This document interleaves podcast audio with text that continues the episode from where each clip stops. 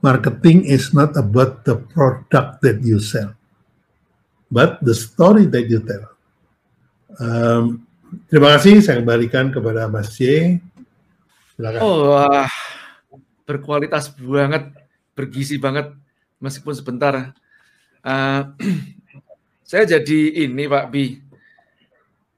Kalau saya menilai dulu Pak Bi ya, kan saya kan alumni bisa bikin brand pertama eh apa angkatan berapa lah lupa waktu itu ya, awal-awal. Tujuh. Angkatan tujuh. Ya, terus habis itu saya nggak lanjut lagi nih. Saya kepingin lanjut. Saya mau ikutan sama teman-teman nih. Kapan-kapan ya teman-teman kita lanjutkan. Kalau bisa sebetulnya kepinginnya sih offline. Karena kalau buat saya online tuh gimana ya Pak Abi ya? Uh, nggak yeah. dapet ruhnya Pak Abi nih. kan kalau ketemu Pak Abi secara langsung kan bisa langsung mengindra begitu ya. nah yeah. karena ya itu Pak Bi, Bu Duita buat saya itu brand. Hmm. itu brand. Nah, oke okay, Pak Bi, sekarang ini yang menjadi pertanyaan saya. yang Pak Bi lakukan tadi itu kan seperti Mac di Indomie, Kopiko. Itu kalau saya perhatikan, itu kan menggunakan yang pertama mass marketing kampanye Artinya uh, medianya itu massal. Jadi kalau ibaratnya uh, dicuci otak itu yang namanya tai kucing bisa rasa coklat. Seolah seperti gitu. Kedua, mereka menggunakan distribution konvensional yang padat modal juga. Ya. Nah, sementara UKM ini ini kan punya kelemahan di cash flow. Baik buat distribusinya, kampanye terlalu kenceng, viral juga iya, distribusinya malah nggak merata ya, misalnya belum merata nanti menjadi celah bagi kompetitor untuk masuk gitu kan. Nah, apalagi kalau kompetitornya lebih gede, dikempenkan sebentar habis dia. Dia seolah nggak pernah mereka seolah nggak pernah mendengar nama brand kita, padahal sebenarnya kita yang pertama kali ngimprint gitu ya. Nah, tapi eh, perusahaan besar nanti akan maling duluan itu kan dari situ. Nah, fenomena ini kalau menurut Pak Bi itu apa yang harus kita lakukan solusinya ya? Misalkan tadi yang pertama adalah kalau tidak mass marketing tadi itu pakai evangelis. Nah, sementara kalau kita ini evangelisnya paling baru kelas satu pertemanan pertemanan kecil kita. Nah, katakanlah mereka nanti ketok tularnya ke teman-teman yang kecil lagi. Misalkanlah katakanlah satu orang bisa mempengaruhi 10 orang. Nah, apakah kita bisa menang dengan uh, mereka yang bisa mempengaruhi langsung satu juta orang kan begitu ya. Misalnya langsung pakai uh, influencer-influencer yang udah jutaan orang gitu kan. Bagaimana nih fenomenanya Pak Bi? Ya uh, mereka melakukan mass marketing kan itu zamannya mas. Pada zaman itu belum ada sosial media. Yang ya. ada ya mass media. Sehingga mereka menggunakan mass media.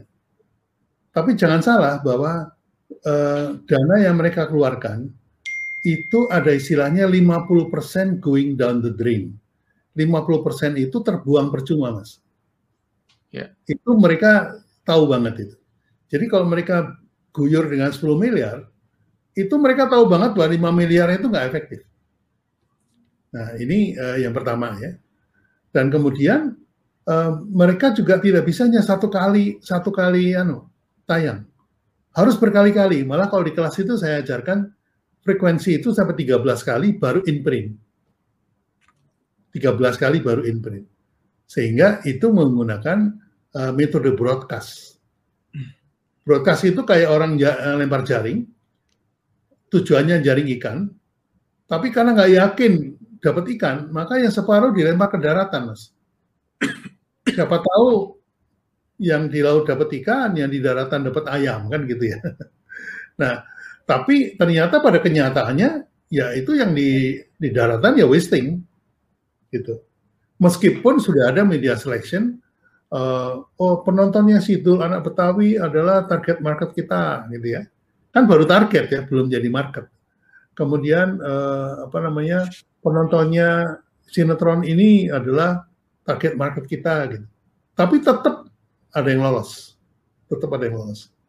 Nah, eh, apakah cara itu masih efektif? Yes, masih efektif. Untuk kira-kira 40% penduduk Indonesia yang belum terkena internet. Jadi pelanggan internet itu di Indonesia masih 60 persen, Jadi sekitar uh, hampir 200 juta orang sudah menggunakan sosial media. Yang sisanya itu masih offline. Tapi jangan salah, Mas. Orang Indonesia kan 260 juta ya. Jadi 60 juta itu, eh sorry, ya 70 juta atau 80 juta itu, itu gede banget, Mas. Kalau di jumlah tuh penduduk Singapura, penduduk Malaysia, penduduk Filipina, penduduk Hong Kong, itu belum nyampe offline-nya Indonesia. Jadi market offline masih gede banget. Jadi teman-teman UKM juga nggak perlu harus masuk ke online ya, gitu. Jadi bisa diperhatikan juga market offline-nya. Nah, yang perlu kita sadari adalah UKM itu penuh dengan uh, kelemahan. Sementara kalau korporat yang Anda sebutkan tadi, itu penuh dengan kelebihan. Kelebihan korporat itu besar, Mas. Modalnya besar, pabriknya besar, targetnya besar, uang yang terlibat besar, profitnya besar gitu. Nah, tapi at the same time, kebesarannya itu merupakan kelemahannya. Karena besar, kalau dia mau ganti produk, itu sulit sekali, Mas. Ya, karena itu mereka menggunakan pro, uh, produk branding, yang di branding produknya. Jadi produknya itu eh, produknya itu akan menjadi taruhan masa depan dari perusahaannya. Kalau ini gagal, selesai. Ini ini adalah berbisnis secara korporat. Mereka bikin produk branding, taruhannya pada produk, sampai 10 tahun ke depan, kehidupan perusahaan ditaruhkan pada produk itu. Beda dengan UKM, Mas. UKM itu penuh kelemahan, Mas Majir bilang tadi. Semua serba kecil. Modal kecil, perusahaannya kecil, jumlah orangnya juga kecil, terus uh, apa namanya, mod, apa segala macam kecil ya. Nah, justru kekecilannya itulah keunggulannya. Karena teman-teman UKM itu kalau mau ganti produk itu nggak pakai pakai sen, Mas kayak emak-emak naik motor itu belok kanan nih ya belok aja. Nggak usah pakai tanda dulu. Coba kalau Indomie mesti ganti produk jadi sotomi aja mas. Karena harus ada kangkung yang dimasukkan. Itu rapatnya aja mungkin dua tahun mas. Untuk memutuskan mesin mana yang bagus untuk mengeringkan kangkung dan segala macam. Tapi kalau UKM mas, hari ini jualan dorong-dorong gerobak bakso Terus uh, ada ibu-ibu panggil, Pak, sini. Minggu depan bisa nggak nyediain soto? Oh bisa bu. Nggak ada jual um, UKM nggak pernah ngebilang nggak bisa. Selalu bisa. Perkara antara malam nyari temen yang bisa bikin soto itu urusan belakangan. Pokoknya bisa dulu. Ada berapa? Ada berapa bu pesanannya? Ada sepuluh ribu. Wah bisa bu, bisa banget. Gitu. Nah itu dari jualan bakso ke jualan soto itu nggak perlu pakai rapat rapat direksi, nggak perlu rapat eh, R&D, nggak perlu. Nah, ini adalah keunggulan UKM yang jarang dimanfaatkan oleh teman-teman. Jadi, kesalahan terbesar dari UKM adalah berpikir cara korporat. Menurut saya, jangan. Ya, UKM itu lokal, kuasailah wilayah Anda, kentingilah daerah Anda, istilahnya masih kencingi dulu, terus distribusinya repot sekali Pak Bi kalau harus pakai uh, riset dan distribusinya pakai perusahaan asing. Kalau apa UKM risetnya pakai tukang sayur aja mas. Anda panggil tukang sayur, Anda tanya, Pak, Anda setiap hari kan melayani 100 rumah ini. Rumah nomor satu namanya siapa? Istrinya siapa? Anaknya kuliah di mana? Pacarnya siapa? Itu kenal semua, mas. Semua informasi, semua gosip tahu semua. Nah, ini yang tidak pernah ditengok oleh teman-teman UKM. Padahal tukang sayur bisa juga untuk mendistribusikan tester. Pak, ini saya kasih tester 100 ya. Rumah nomor satu sampai nomor 100 dibagi ya Pak ya. Nah, nanti eh, apa namanya? minta nomor telepon, eh, nama sama alamat email. Nah, itu kan ngelit, Mas. Dengan tester Anda bisa ngelit. Nah, ini yang eh, berpikirnya itu jangan kayak korporat lah berpikir yang simpel saja seperti nah dari mencoba tadi muncul persepsi. Nah, mulai mulai in print jadi brand ya. Kemudian dia pesan tukang sayur, eh besok bawa lagi ya. Tapi jangan tester dong gitu, anu apa namanya produknya gitu. Begitu mas kira-kira jawaban saya mas. Agak panjang sorry. Seneng Pak Bi, saya senyum-senyum tuh kenapa? Saya barusan meeting kan semalam juga. Tadi juga barusan meeting lagi juga beberapa ah, hari yang lalu meeting bahas yang sama fenomena anak milenial sekarang itu. Mungkin ini milenial itu kan terlalu luas ya Pak Bia katakanlah yeah. di bawah 25 lah itu paling banyak. Di bawah 25 itu udah uh, mendekati Z kan. Jadi uh, X-nya uh, Y-nya mendekati Z. Nah jadi fenomena anak milenial sekarang itu itu kayak dunia itu hanya sebesar layar 5 inch. Yang saya perhatikan seperti itu. Jadi tidak misalkan mereka udah mentok ngiklan aja udah mentok misalnya gitu kan. Habis itu kayak mereka kayak apa ya meremehkan yang offline sekitar kita. Jadi ini ada satu contoh kasus lah misalkan Pak Bi. Uh, apa namanya dengan uh, kawan kita ya namanya Panji. Dia buat roti bakar Panju pada saat tanya sama saya Mas ini promosinya bagaimana? kan begitu kan. Ya, promosinya terus apa yang kamu lakuin? gitu kan. Wah ya di Instagram misalnya begitu kan. Dia sudah di Instagram pakai apa akun apa siapa gitu misalnya info Bandung atau apa. Saya tanya begini, oke itu udah bagus benar. Tapi permasalahannya adalah sebandung itu Bandung itu kan luasnya minta ampun. Nah, jadi apakah orang yang Bandungnya di daerah Kintama apa di daerah uh, Ciwidey sana atau daerah Antapani itu mau ke tempatmu yang daerah uh, di Pati Ukur aja itu sudah berjarak 30 km. di tempat saya kota baru apakah mau ke tempat kota juga berjarak 30 meter kilometer juga. Nah, itu belum tentu. Nah, daripada kamu nggak efektif ke sana, mendingan kamu sekitar sini aja. Sekitar sini itu siapa? Brosur lah paling gampang. Perumahan-perumahan. Wah, brosur apa masih efektif? Ya masih loh, tergantung kamu yang kamu sasar siapa gitu. Nah, kalau brosurnya sebarin jalan sembarangan ya belum tentu gitu. nah, kan kalau radiusnya 5 km, 10 km yang kira-kira menjadi target pasar, ya itu bisa sekitar situ tinggal traffic generatornya di mana saja atau sarang semutnya lah gampangnya kalau saya ngomong ya. Itu di mana? Perumahannya kah? Atau mungkin di tempat uh, apa uh, kos-kosannya kah? Disebarin situ kan gitu lah atau mungkin di traffic light yang menuju arah tempatmu disebarin uh, brosurnya pas orang lewat bisa juga. Itu saya ngomong begitu. Kadang-kadang uh, apa ya? Betul Pak Abi. Mereka itu terlalu berpikir rumit ya Pak Abi ya. Oke, ini sekarang pertanyaan saya lagi Pak Bi. Pada saat kemarin kan Pak Bi sempat nyeplos tuh masalah apa? Uh, pas saya saya bilang saya tanya begini kan cheaper better faster itu Pak komentarnya hmm. terus Pak Bi bilang ah itu kan buat mereka yang tidak mampu saja, tidak mampu buat brand kan begitu. Nah terus kemudian saya pertanyaan saya lanjutkan. Nah kalau apakah brand itu kan untuk mereka-mereka yang punya duit saja kan begitu. Nah terus Pak Bi mengatakan atau mungkin untuk maaf untuk target pasar yang uh, midiknya menengah ke atas saja misalnya kayak Louis Vuitton lah Hermes dan hmm. lain-lain ya, yang mahal-mahal. Uh, atau Zara mungkin juga iya Uniqlo setidaknya di situ pasarnya. Bagaimana kalau yang ke bawah? Apakah itu memerlukan brand atau tidak juga? Pak Bi langsung nyeplos itu Indomie Kopiko nah Indomie Kopiko ini saya jadi pertanyaan lagi Pak pas offline. Indomie tapi kan uh, persaingannya beda dengan persaingannya uh, yang lain kan begitu lah. Contoh kalau Indomie Kopi Kopi aja itu itu masih termasuk perusahaan besar yang bisa memproduksi itu, artinya terbatas. Indomie misalkan Pak ya.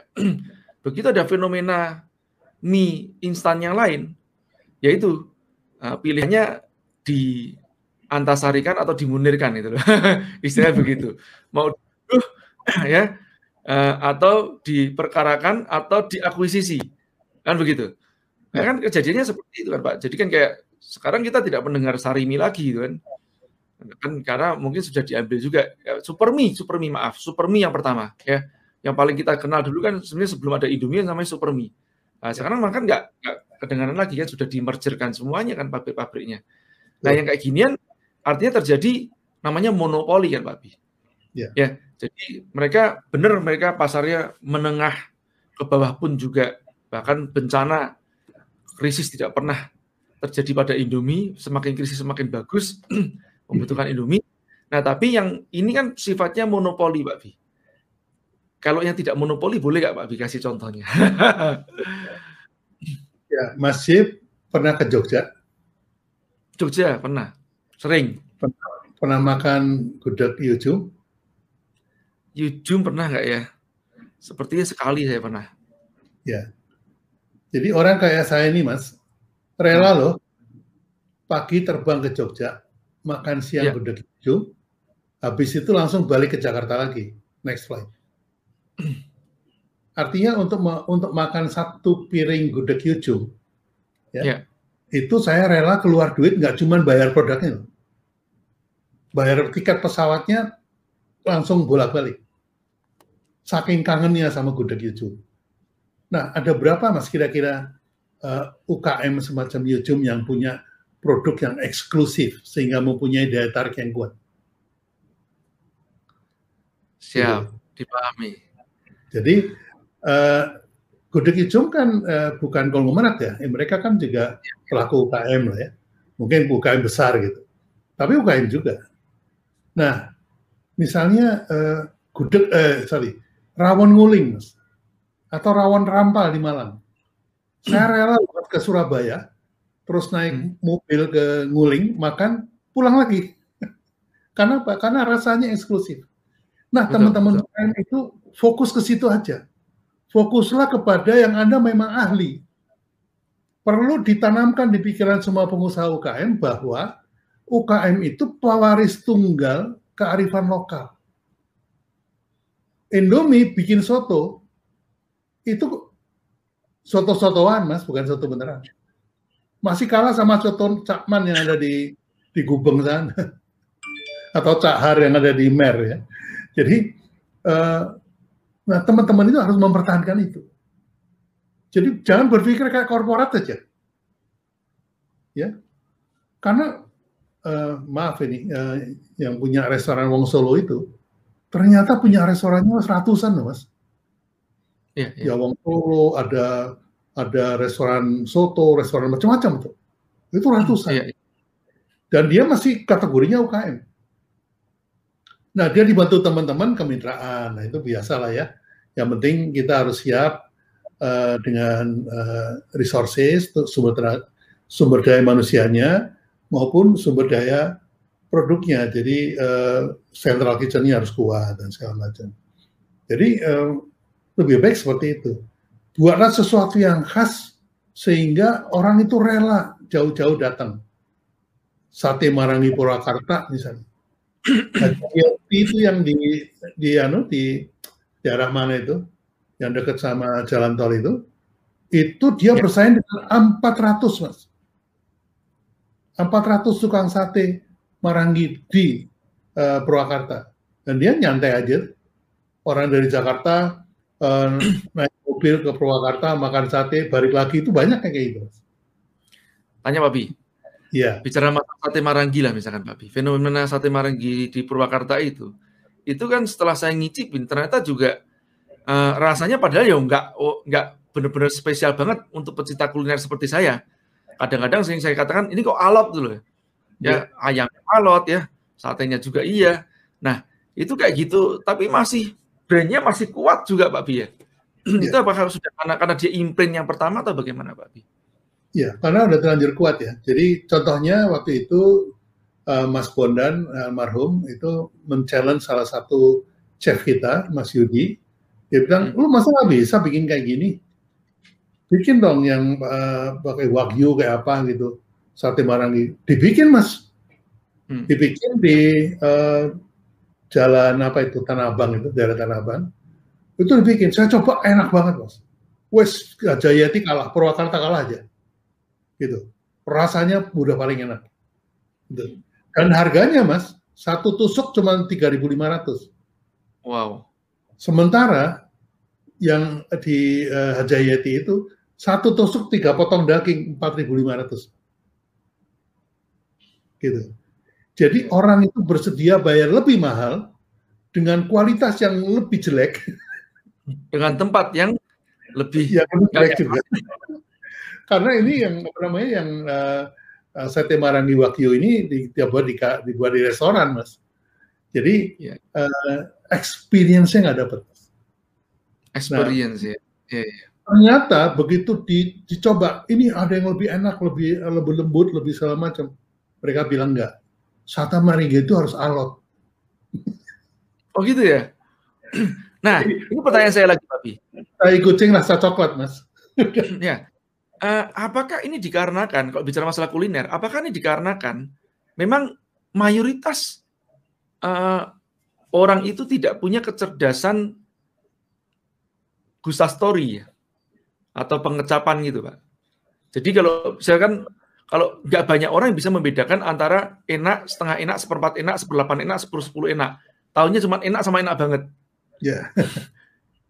Apakah dikarenakan seperti itu? Akhirnya dimainkannya di persepsi itu, Pak Bi. Saya kalau kayak saya, kan saya kan pecinta kuliner banget nih Pak Bi. Yeah. Nah saya bisa bedain, oh ini nggak enak nih, saya begitu. Bagaimana menurut Pak Bi itu?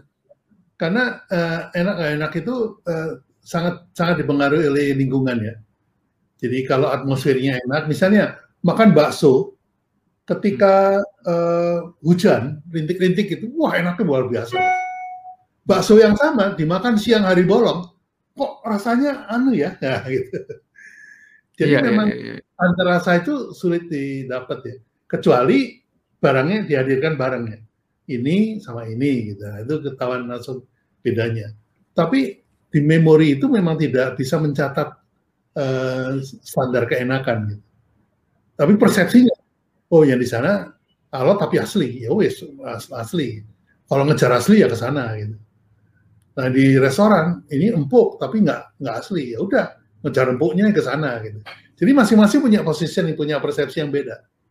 Mau sate marangi empuk di sana, sate marangi alot di sana. Gitu. Itu brand mas.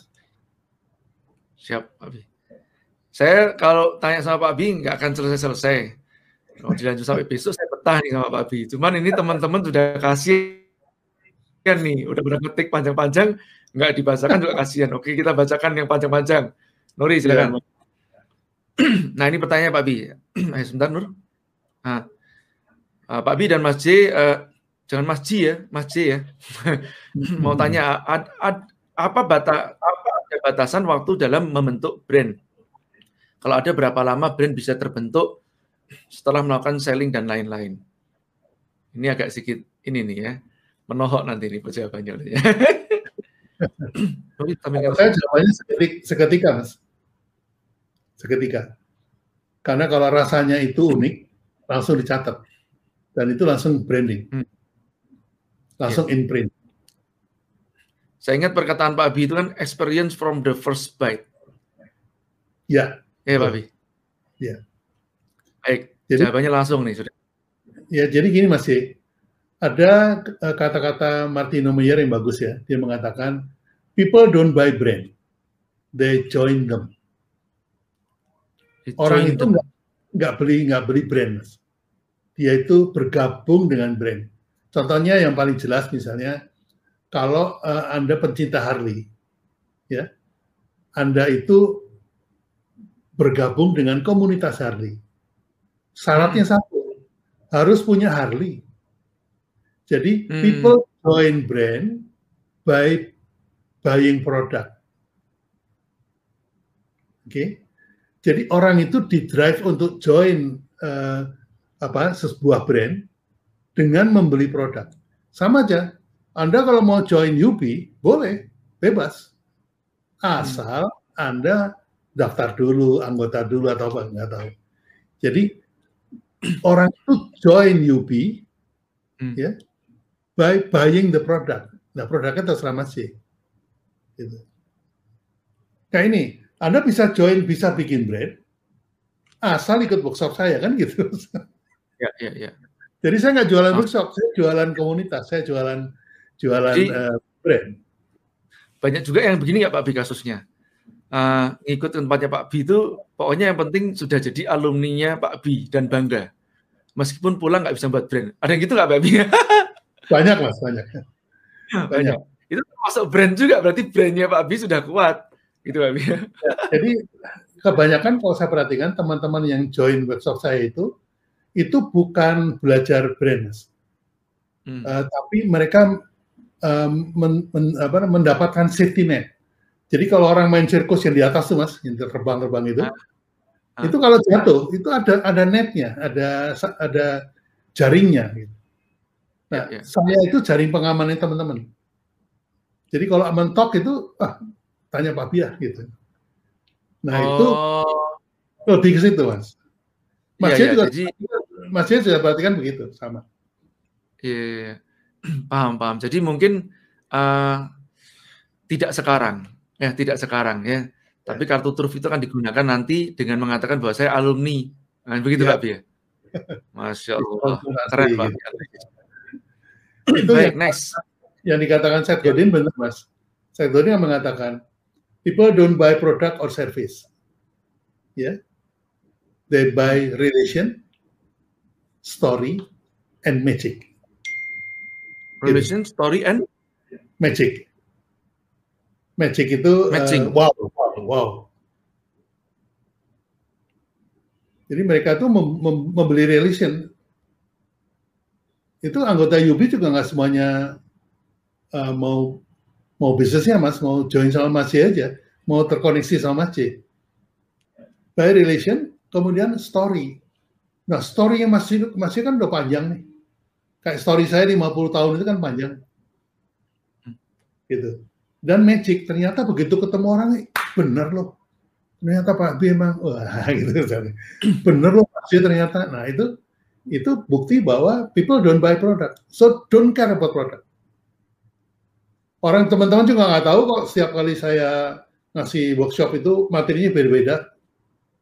Suka-suka saya aja lagi ngetapas saya ngomong.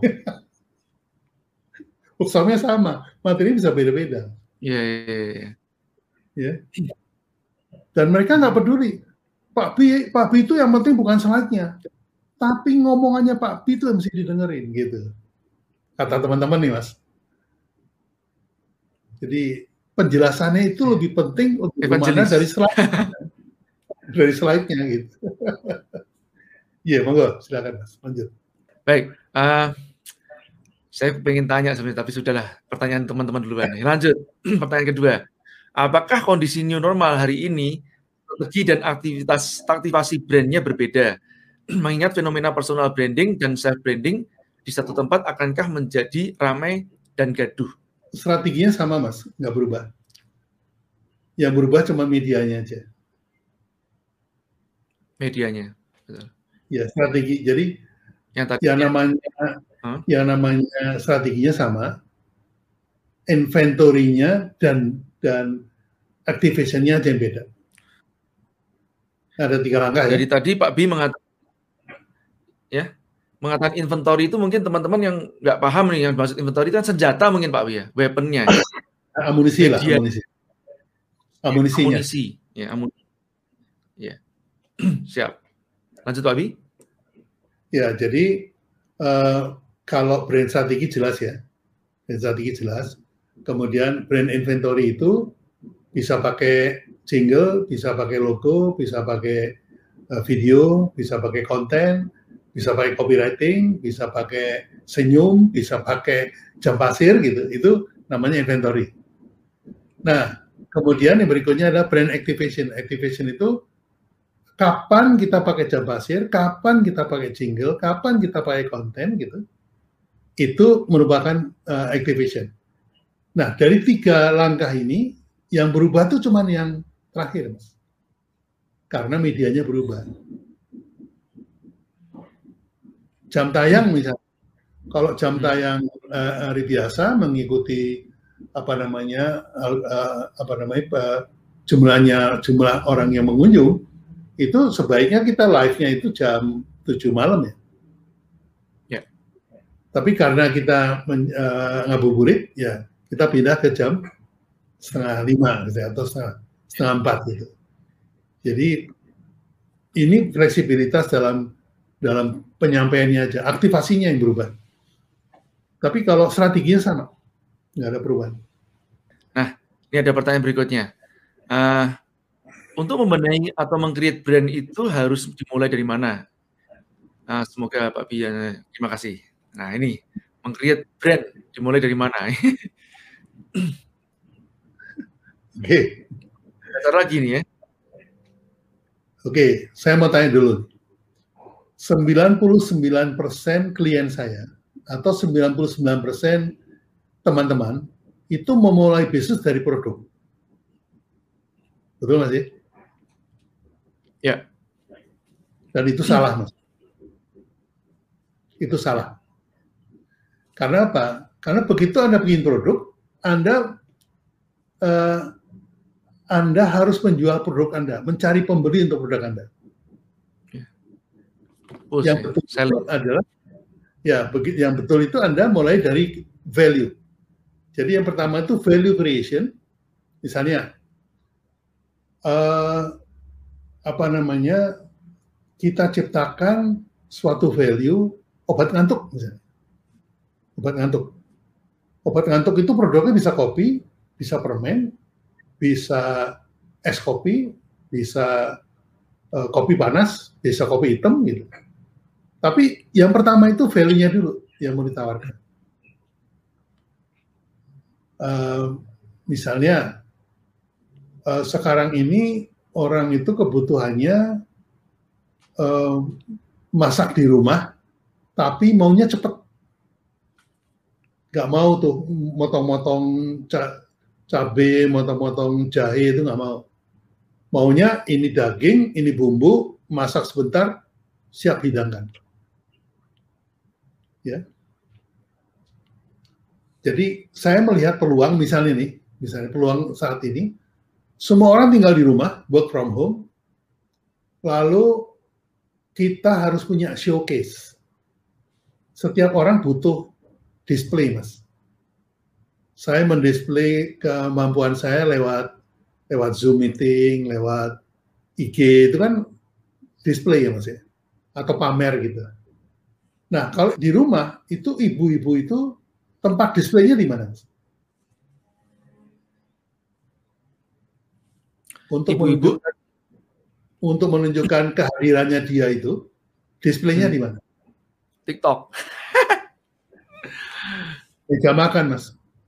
Meja makan. Kalau Anda cuci baju, hmm. selesai di, di apa di setrika masuk lemari, nggak kelihatan kemudian cuci oh. piring, selesai, masuk ke rak, udah nggak kelihatan. Nah, begitu melakukan sesuatu yang kemudian di display, dilihat orang itu, meja makan. Yeah. Sehingga kebutuhan psikologis dari si ibu itu, eh gua ini ada loh, karena meja makan gua, gitu, itu banyak makanan gitu. Nah, itu yang harus itu peluang yang harus kita garap apakah dengan frozen food, apakah dengan uh, bumbu instan, apakah dengan sambal, terserah.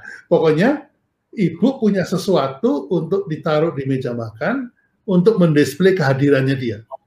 Iya, iya, iya. Nah, ini kan peluang, Mas. Gitu. Iya. Gitu. Jadi uh, kalau sudah gitu uh, Ibu bilang, lu kan ada Gojek. Ya kan Gojek kita tinggal makan. Kehadiran ibu nggak dirasakan. Hmm. Nah ini kan peluang yang bisa kita garap gitu. Jadi bukan sekedar uh, kebutuhan ya Pak Bi ya? Ya, jadi secara secara apa ya perut gitu misalnya. Jadi kalau misalnya itu value creation yang anda mau ciptakan, bahwa uh, saya akan menciptakan produk di mana ibu bisa mendisplay kehadirannya dia. Mendisplay kehadiran itulah value creation. Yang dimaksud value creation ini juga kan didrive oleh market demand begitu Pak Bi maksudnya? Belum tentu Mas, kita bisa create demand juga. Karena marketing itu create demand gitu.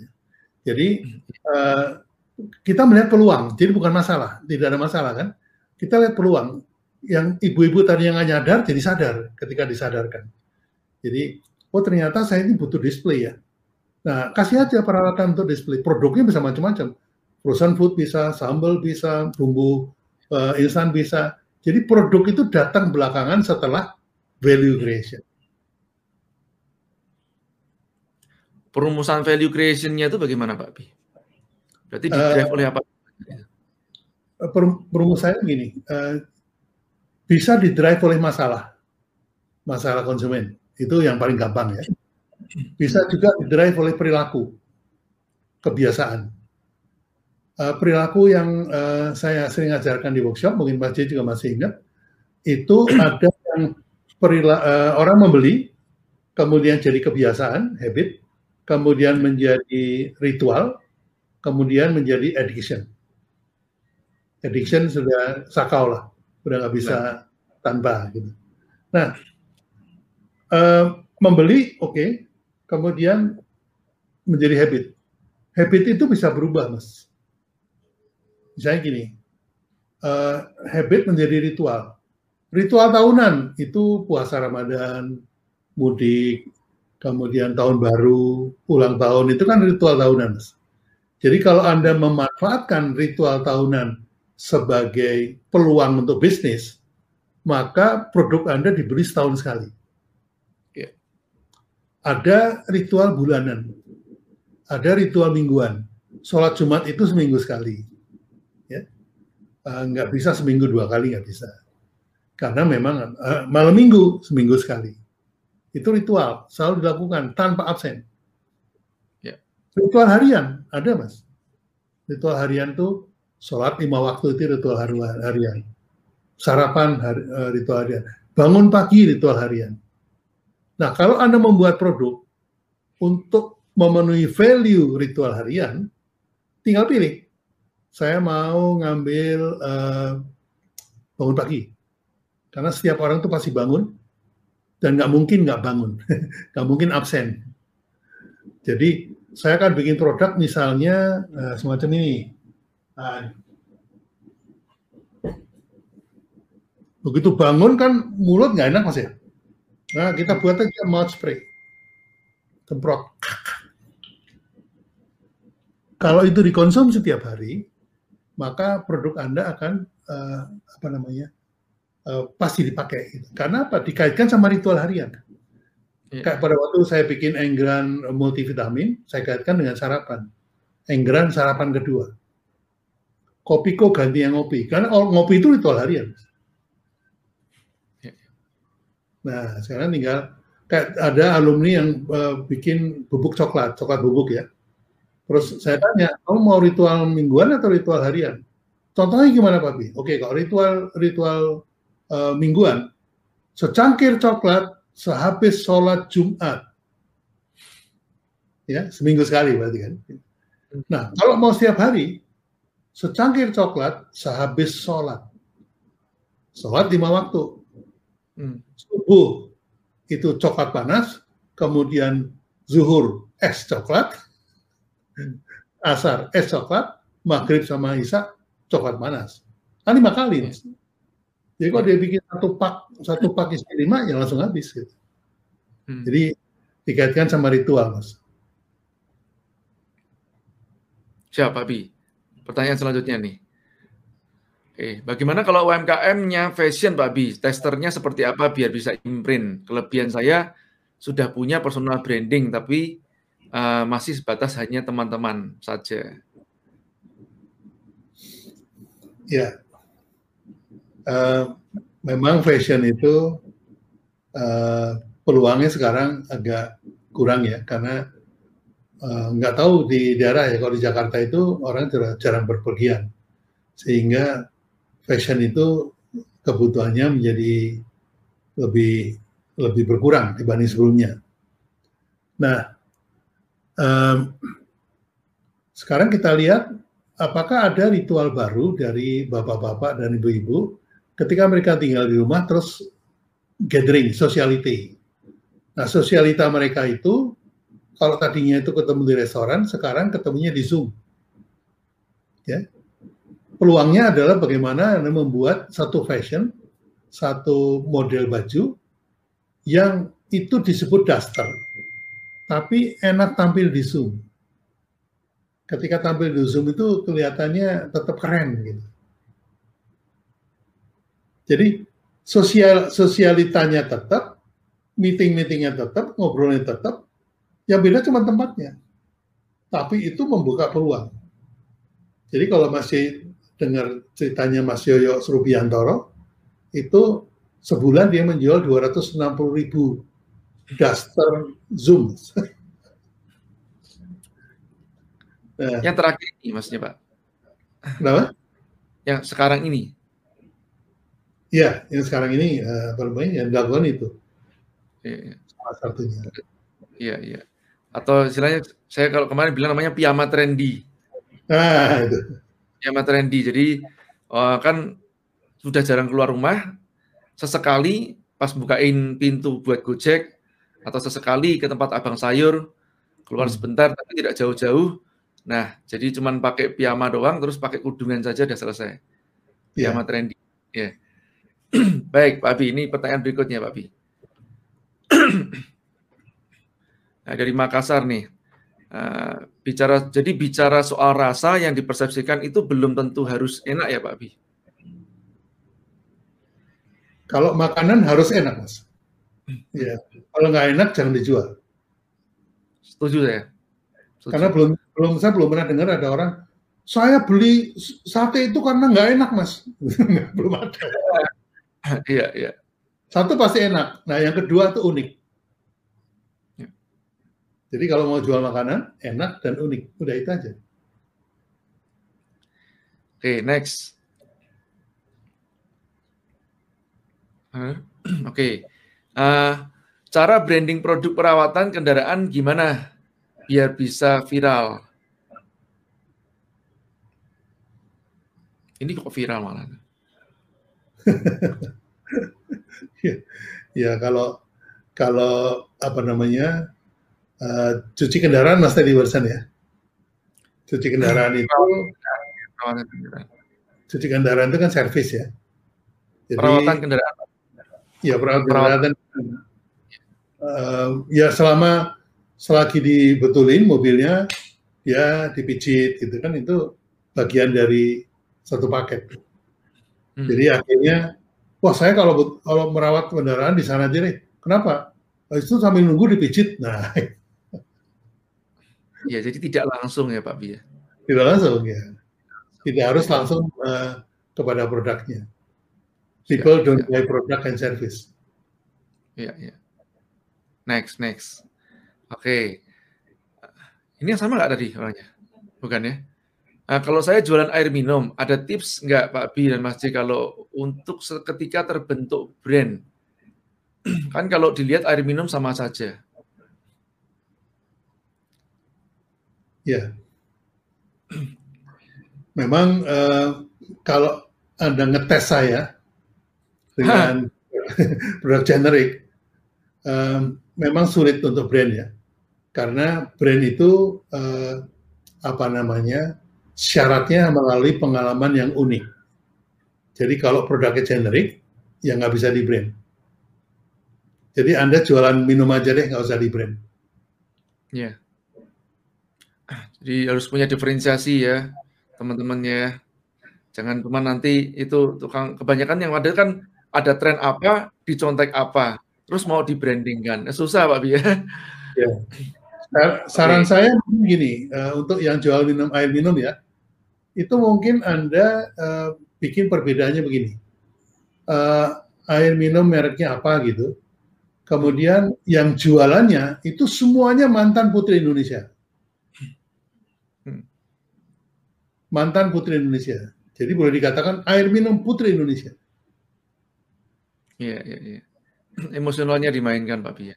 Iya karena mantan putrinya sedikit, jadi kemungkinan Anda dapat yang mantan putri Indonesia tahun 50-an. Sudah Udah basi itu airnya, udah berlumut. Nah, hmm. tapi saya punya ini Pak Ebi, waktu itu pernah ditanya sama teman-teman kan masalah air itu. saya menjawab seperti gini, uh, bisa tetap bisa kan kalau ditantang kan itu ya Pak Ebi, ditantang. Bagaimana membranding produk generik. Nah, seandainya disuruh membuat minuman, saya akan membuat misalkan airnya, mereknya misalkan doa misalkan ya, doa, airnya doa. Terus kemudian saya, kasih warna yang berbeda-beda. Misalkan warnanya kalau uh, hijau, nah terus kasih doanya semoga uh, Anda uh, sembuh dari penyakit, yang sakit sembuh dari penyakit, yang sehat tambah sehat atau tetap segar dan macam-macam. Nah itu doa pada saat uh, untuk yang warna hijau untuk kesehatan. Kemudian uh, yang warnanya misalkan pink ya. Nah, semoga dientengkan jodohnya. Misalnya contoh begitu. Ya, yeah. dan mendapatkan jodoh yang terbaik di dunia dan akhirat. Wah, misal begitu. Atau ya kalau misalkan yang warnanya biru atau warnanya yang lain nanti orange atau apa dikasih semoga rezeki Anda dilancarkan. Ini namanya air doa. Belinya mahalan dikit, tapi nggak bisa mahal-mahal banget. Ya, bisa sih Mas. Um, saya juga pengalaman waktu bikin permen kiss itu, itu uh, terinspirasi dari lagu itu kalau bulan bisa ngomong. Itu kan lagunya ya. Kalau bulan ya, ya. bisa ngomong gitu kan. Nah, jadi permennya itu isinya apa pun nggak penting, tapi di hmm. packagingnya itu ada tulisannya, Mas. I iya. love you. I love you. Terus I like you. Hmm. Terus uh, uh, ya kayak doa tadi. Jadi ya, kan ya. banyak cowok yang mau nembak cewek tapi susah gitu ngomong ya. Ya udah pakai ya, permen dikasih gitu. I love you gitu ceweknya ngeluarin permen uh, I'm sorry. ah, I do pak you. Oke okay, baik. Ini udah saat hampir dua jam loh teman-teman. Terakhir ya pertanyaan terakhir aja teman-teman yang mohon maaf nggak bisa dijawab semuanya. nah uh, tadi dikatakan seperti Yujum Pak Bi rela jauh-jauh terbang ke Jogja. Bagaimana jika Yujum buka cabang di Jakarta? Apa ini akan berpengaruh terhadap persepsi atau sebaiknya tetap di Jogja saja? Ya, di Jogja itu restoran Yusum ada banyak ya. Ada di uh, Pelengkung, ada uh, kemudian ada yang di uh, di kompleksnya dia itu banyak ada beberapa sekeliling. Itu karena Yusum sudah wafat, jadi itu yang menjalankan putra-putranya dan juga keponakan-keponakannya. Rasanya ada beda-beda dikit, gitu. Jadi kalau saya terbang ke Jogja pun, saya pasti ke Kaliurang ke pusatnya. Di tempat yang ada lesehan, ada keroncongan, entah itu. Jadi kalau Anda itu menjual otentisitas, maka orang akan ngejar walaupun ke pelosok. Jadi itu jawabannya itu aja, Mas. Jadi kalau apakah kalau kalau uh, di Jakarta Pak Bi masih beli orang di Jogja aja saya masih milih yang pusat apalagi di Jakarta jadi pasti pasti saya milih di Jogja.